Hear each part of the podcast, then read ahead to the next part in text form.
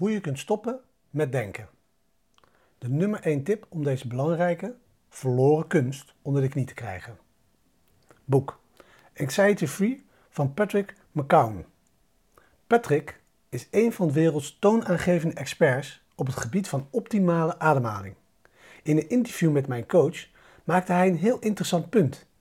Hij zei dat we ons hele leven op school leren denken, maar dat we nooit hebben geleerd hoe we moeten stoppen met denken. Feit is dat de meeste van ons denken helemaal niet eens denken is. We herhalen gewoon dezelfde onproductieve gedachten, keer op keer. Check dit.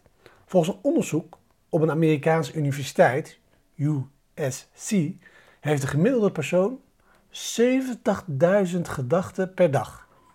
En volgens sommige experts is 80 tot 90 procent van die gedachten nutteloos. Dat is echt gek, letterlijk. Het is ook erg aanmoedigend.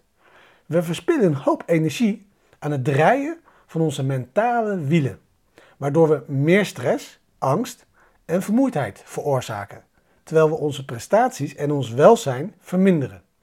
Geen winnende combinatie.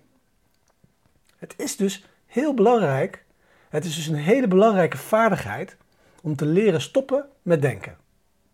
Patrick's nummer 1 tip over hoe je de kunst van het niet denken onder de knie kunt krijgen, dat is ademen. Adem specifiek door je neus, diep maar licht, in het middenrif. Een van Patrick's grote ideeën, waar we het in andere microlessen over zullen hebben, is het feit dat we allemaal veel te veel ademen.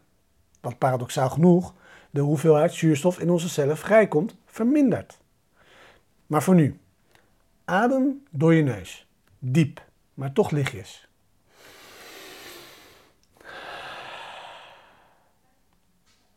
Ons geest is vertraagd. Al die verspilde energie wordt terugverdiend. Overigens zijn twee andere manieren om dat mentale geklets te stoppen. Richt je aandacht op je lichaam.